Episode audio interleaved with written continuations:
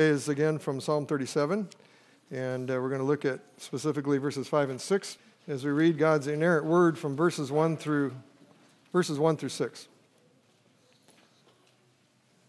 A psalm of David Do not fret because of evildoers, nor be envious of the workers of iniquity, for they shall soon be cut down like the grass and wither as the green herb.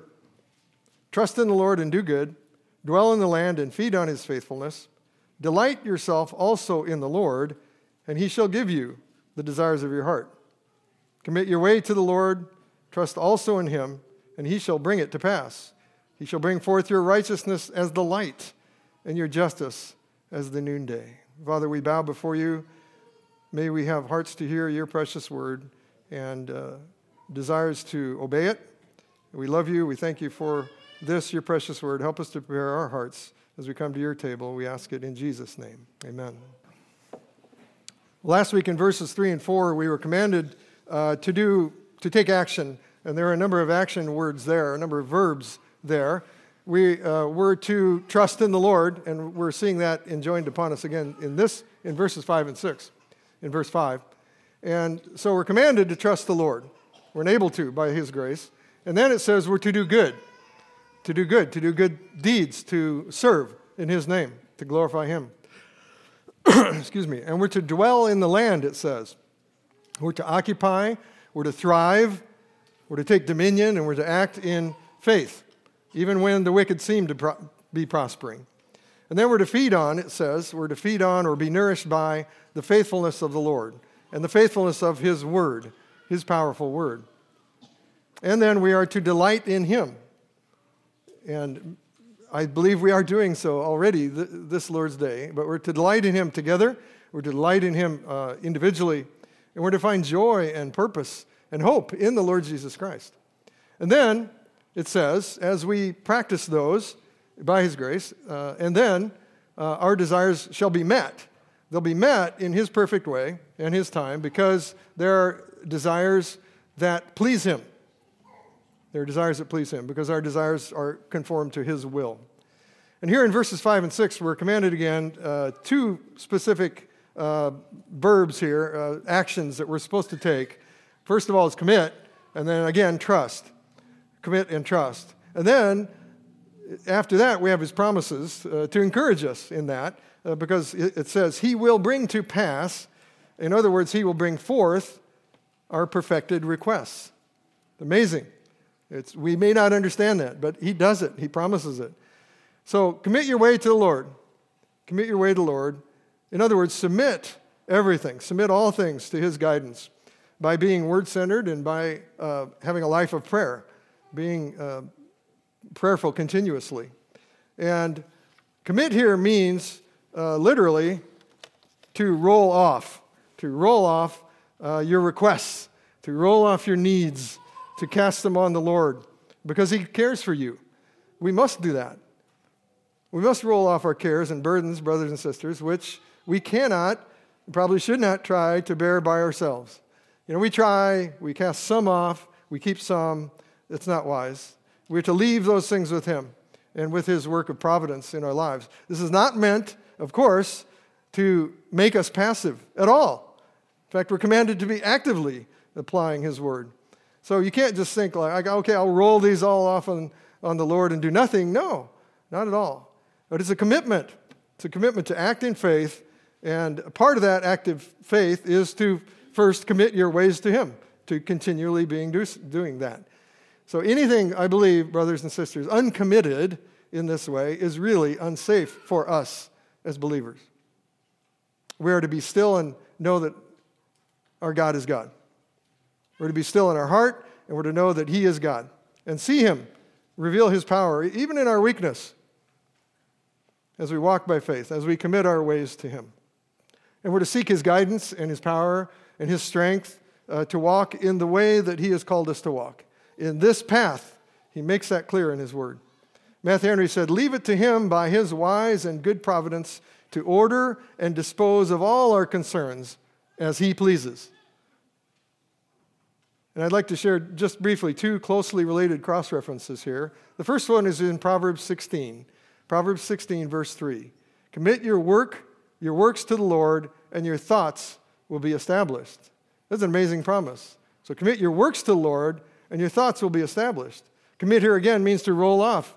Commit your works to Him. Everything you plan to do, your works, your decisions, and your actions, if they're uncommitted, if they're not rolled off to Him, our thoughts and our plans will not be established. They will be on shaky ground.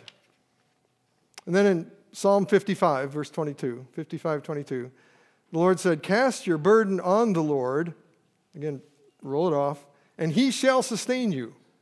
He shall never permit the righteous to be moved. Cast that off. You will be sustained. Don't cast it off. You're going to be shaken. If we do not cast our burden on the Lord, in other words, commit everything to Him, we may not know His sustaining grace as we should, and we are then on shaky ground. We will not have firm footing in our walk on this path that He's called us to be on. And so, as we roll off our ways to the Lord, He promised, He promises us that He shall bring it to pass, it says. He will bring it to pass. He will do this. In this case, verse 6, we'll talk about in just a second. But He will do this, He will do that, but He will complete anything. He will complete what He determines to do. He will accomplish His perfect will in and through these weak vessels, these jars of clay.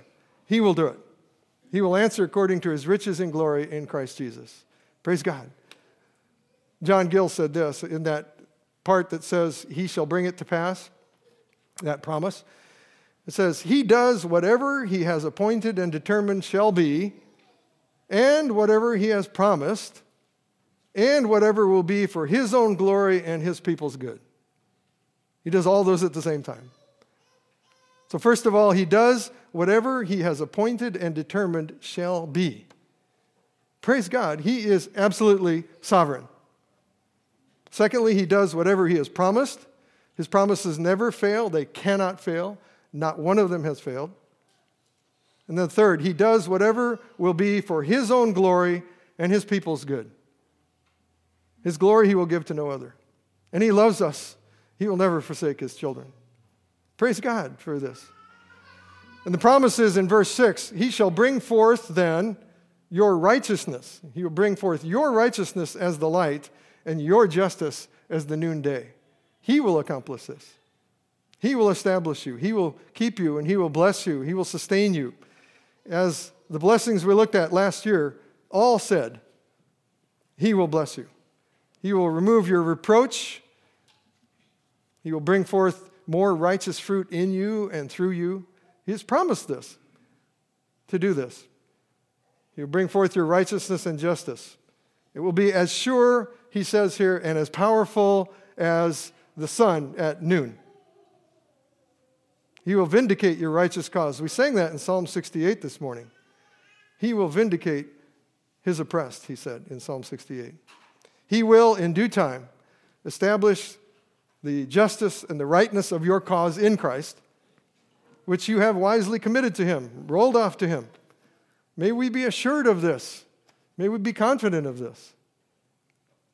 So, dear family of God, keep rolling off your cares and your thoughts and your fears and your decisions and your plans, all those things. All your ways, it says, are to be committed to the Lord, to the Lord your God. Trust in him, in his perfect will, by acting in faith and he said he will bring it to pass. We must trust in this. He will bring to pass his holy will, which is good and acceptable and perfect. Let's pray. Lord, we praise you for your precious and exceedingly great promises, and that we can fully trust in you and in your promises. And, oh Lord, we thank you for the reminder each week as we come to your table that we must rely on your grace, and we need your grace. And we rejoice that we can roll off our burdens onto you. And you make us strong then to serve you, and you sustain us that we will not be moved or we will not be shaken, and that our thoughts and our plans will be established. And all this we can experience by faith in our Lord Jesus Christ, who gave his life for us. And we rejoice in these precious promises in the name of Jesus Christ our King. Amen.